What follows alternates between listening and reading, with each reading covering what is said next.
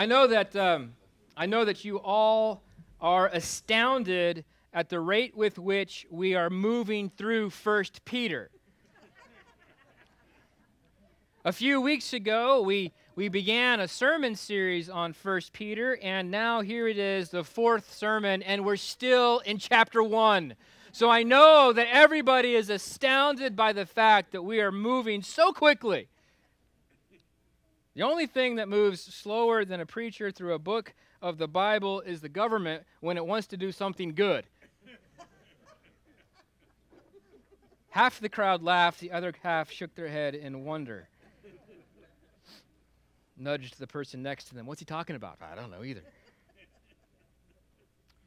So far as we've looked through 1 Peter together, just here in chapter 1, and we're moving into chapter 2 today, uh, by the end of today's sermon, we will be well into chapter 2. I know you're excited for that.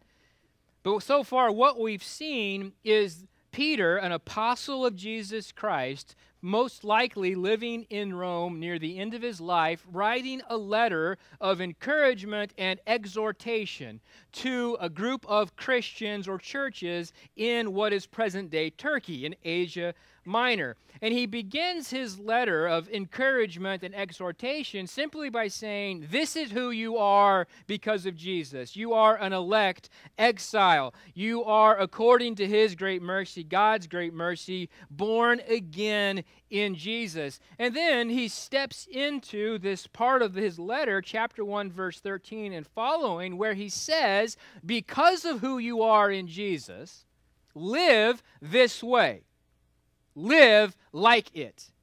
And so, what we've seen just in the last few weeks is that because of who they are, these elect exiles are, are different than the world around them because, one, they are born again, two, they have a living hope, and three, they live differently starting in chapter 1 verse 13 and then through chapter 2 verse 3 if you have your bibles or your, your bible app on your technological media consumption device feel free to open to 1 peter chapter 1 starting at verse 13 here in this wider passage what we see is peter say because of who you are in jesus set your hope fully on jesus. Live a holy life like God the Father, love one another, and grow. Those are four things that, G- that Peter lays out, not as polite recommendations, but as commands. There's an expectation that those who trust in Jesus, these elect exiles, there's an expectation that they will live differently because of who they are. It's true for his first audience, and it's true for us today. They're expected to live differently than they did before believing in Jesus, and they are expected to live differently from how the society, culture, and a world around them lives. And we see today that believers in Jesus are set apart to live differently, to love and to grow if you look at chapter 1, verse 22, is where we're going to pick up today. We see Peter ground his command to love in their identity in Jesus, right? This isn't just uh, uh, love is all you need kind of thing, right? Was that, was that the Beatles who sang that? Love is all, all you need? This isn't a John Lennon kind of ambiguous, what is love? It is, it is Peter saying, because of who you are in Jesus, because of what Jesus has done for you, love. Now, this is, this is completely in line with what Peter has been saying. Believers are to set their hope fully on future grace that comes with Jesus' return because they've received this new birth, this new hope, and a new inheritance. Believers are to live holy lives, to be holy because they've been ransomed by God through the precious blood of Jesus Christ. And so now, because of who they are in Jesus, Peter says, Love one another earnestly from a pure heart. Be who you are. Remember your name.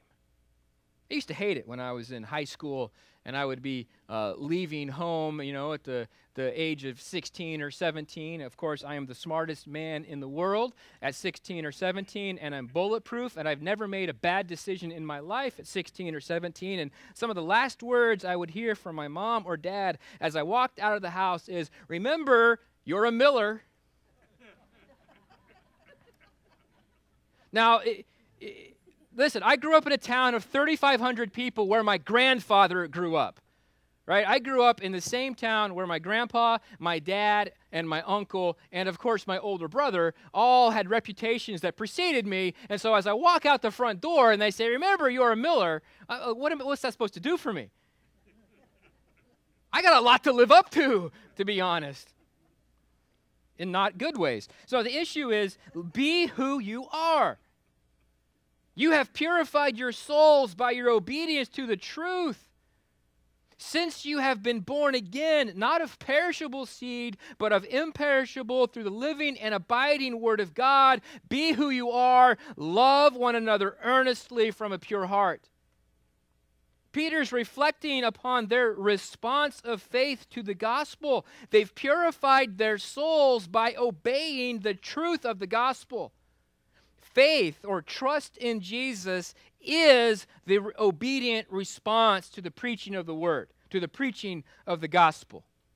Remember what happens in, in Acts chapter 2 after that, that first Pentecost, when the Holy Spirit descended upon a small group of believers numbering 120, Peter went out into the crowd and he preached about Jesus crucified and risen. He preached about the Holy Spirit being poured out, and the crowds asked them, Brothers, what are we to do? Peter replies, Repent and be baptized. He replies, Turn away from sins of the old life. Turn away from the old way of doing things. Turn to God with trust in Jesus. That is an obedient response of faith to the gospel. And so these people to whom he is writing, they have turned to Jesus with faith. That's obedience to the gospel, is on the first level, believing, responding with trust. But one of the most amazing things, I think, and often overlooked thing about the gospel of Jesus is that not only are sinners reconciled to God in this vertical dimension of being through the gospel, but sinners are reconciled now or can be reconciled now to one another through this horizontal means of relationship.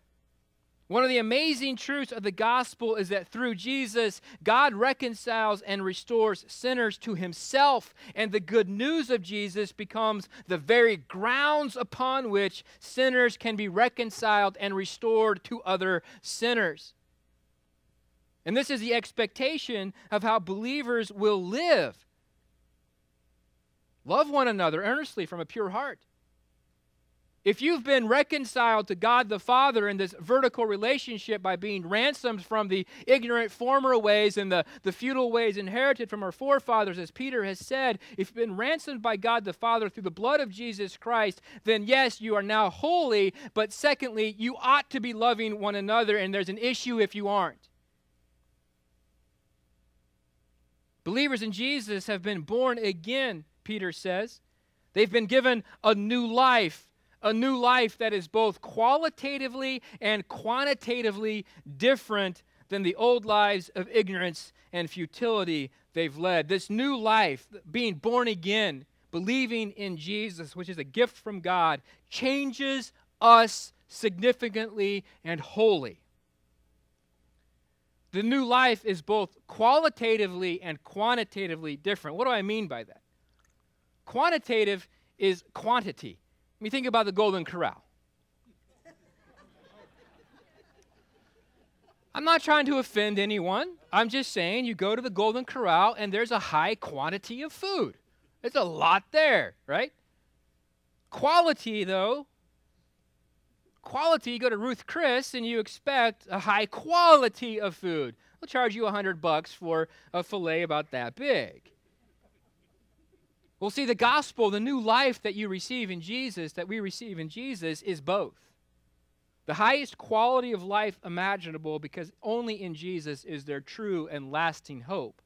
And unending life in the quantity, the quality, the quantity, I got it right the first third time. in that it never ends. This life is given by God and according to His grace, His mercy, through the imperishable Word of God. The gospel which was preached to these early believers and the gospel which they trusted. And think about the contrast of the Word of God and the glory of the things of humans.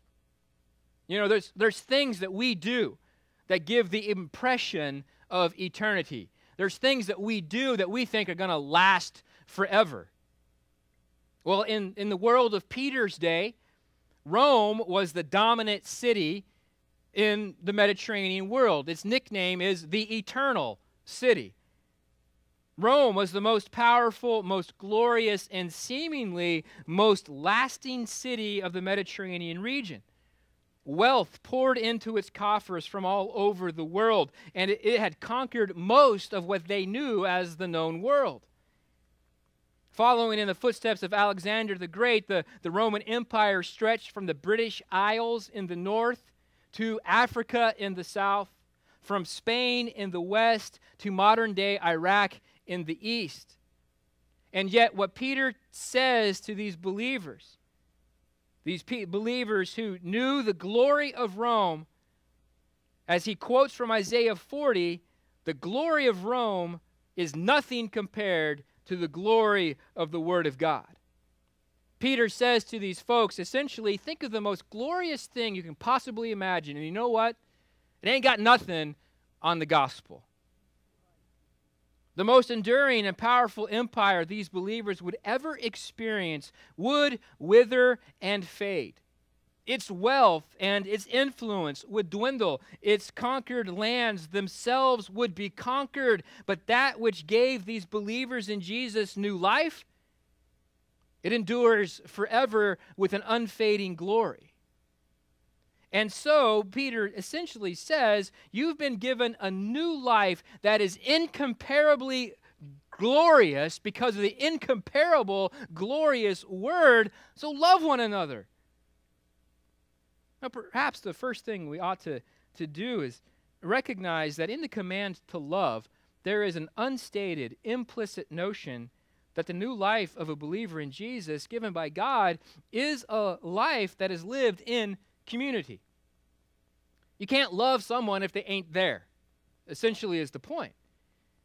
And Peter says, Love one another. He's pointing out this fact that there is no such thing as faith alone, but faith within a body of fellow believers in Jesus, people who, as believers in Jesus, live differently by loving one another. But what is love? Oh, baby, don't hurt me, right? Head bob?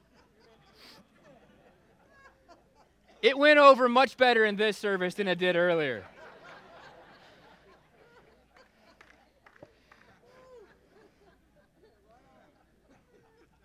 You see, that's the issue for us, right? What is love? Well, the love that God defines and He calls us to live uh, with one another is, is very different than the world's version of love. The world, especially our modern world, has, has really reduced love to the point where it's almost only ever considered in terms of romantic or sexual things. Love in our world is an emotion or a feeling. It is an act into which we easily fall and out of which we can just as easily slide. Author Brene, Brene Brown quipped that people would want love to be unicorns and rainbows. Jesus and bubbles, but that's not what it is. When Peter was writing about love, he wasn't writing about romantic love. He wasn't writing about some internal warm fuzzy or something that was optional. In this context, Peter is writing about love as the expression of right relationship between God's people based upon God's character. And it is thus very real part of being holy as God is holy. One of the easiest ways, perhaps, to define what love is, is to think about what it does and what it does not do. The kind of love that Peter's writing about is, at its core, not an emotion, not a feeling, but rather it is an act of the will and of the mind in which you care for others as you care for yourself. Within this context and within this loving relationship, then, there is no room, as Peter says in chapter 2, verse 1, for malice, deceit, hypocrisy, envy, or slander. This kind of love is other seeking, not self seeking. This kind of love is other serving, not self serving. St. Paul in 1 Corinthians chapter 13 writes that this kind of love is patient and kind, rejoicing with the truth, bears all, believes all, hopes all, endures all. It is not envious or boastful. It is not arrogant or rude. It does not insist on its own way. It is not irritable or resentful, and it does not rejoice at wrongdoing.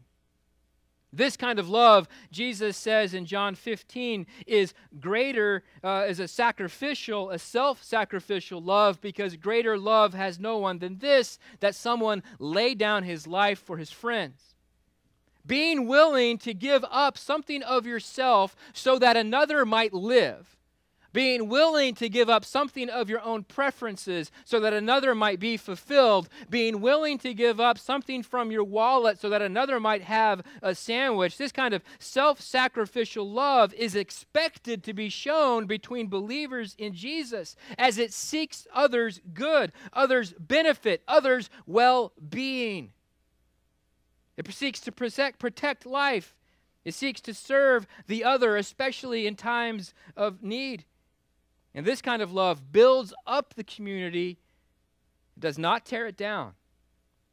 And this kind of love is a testimony to the gospel of Jesus. By this, Jesus said, All people will know that you are my disciples if you have love for one another. This kind of love uh, garners the attention of the world simply because it is so incredibly different than what the world has to offer. The world's mantra essentially is do unto others before they do unto you. That was either a Tool or a Nine Inch Nail song, I can't remember, but they said it, and the world lives it. And so, a world or a community in which we do unto others as we would have them do unto us, a world in which we love our neighbors as ourselves, that kind of community is different it marks the elect exiles apart from the world around them. And they love in a way that the world cannot love. Because this kind of love, the love that God defines, requires God's work. The kind of love that God expects of his people to show to one another requires the new life that he gives, the, the transformation from the old to the new through the power of the Holy Spirit, and the ongoing spiritual growth that he commands. Of course, it must be said that, that Jesus makes it perfectly clear we're supposed to love folks who are, are, are not part of our community of believers. Loving one another and loving outsiders are not mutually exclusive things. And sometimes, however, it seems as though the capital C church needs to be reminded that believers are supposed to love fellow believers also. And so, believers in Jesus are set apart to live differently, to love one another.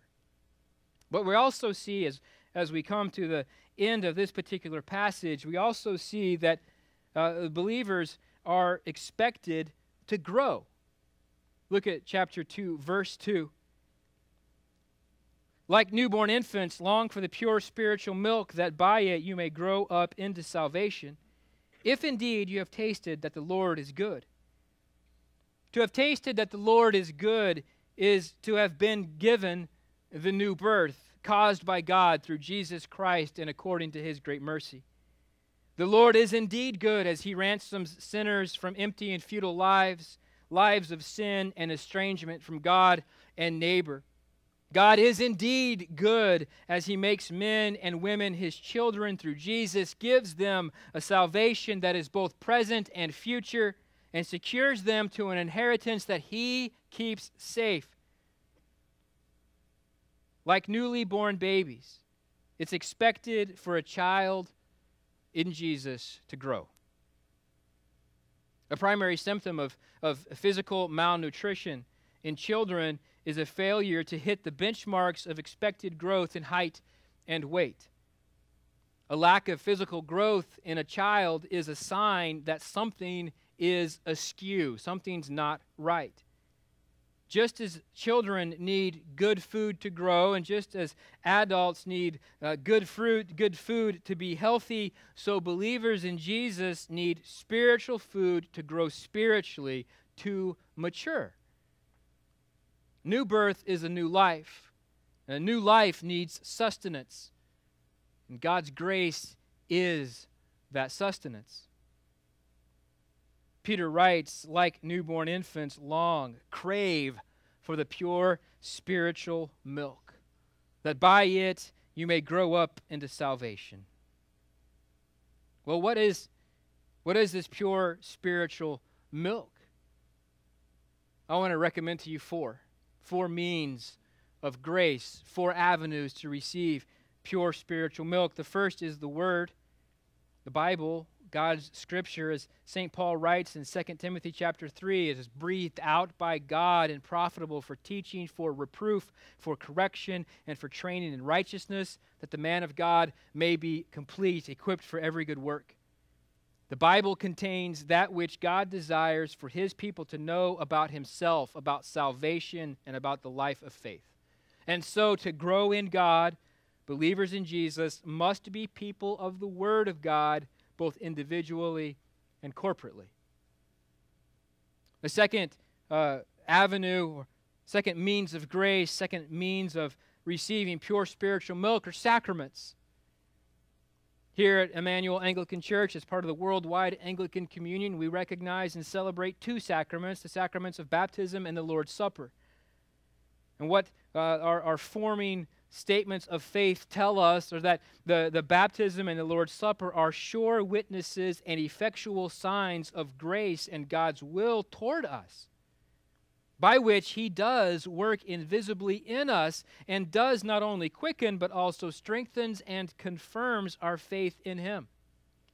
Baptism, that once performed sacrament of institution uh, or initiation, and the Lord's Supper, in which we participate until Jesus returns, they're means through which God works in us, changing us.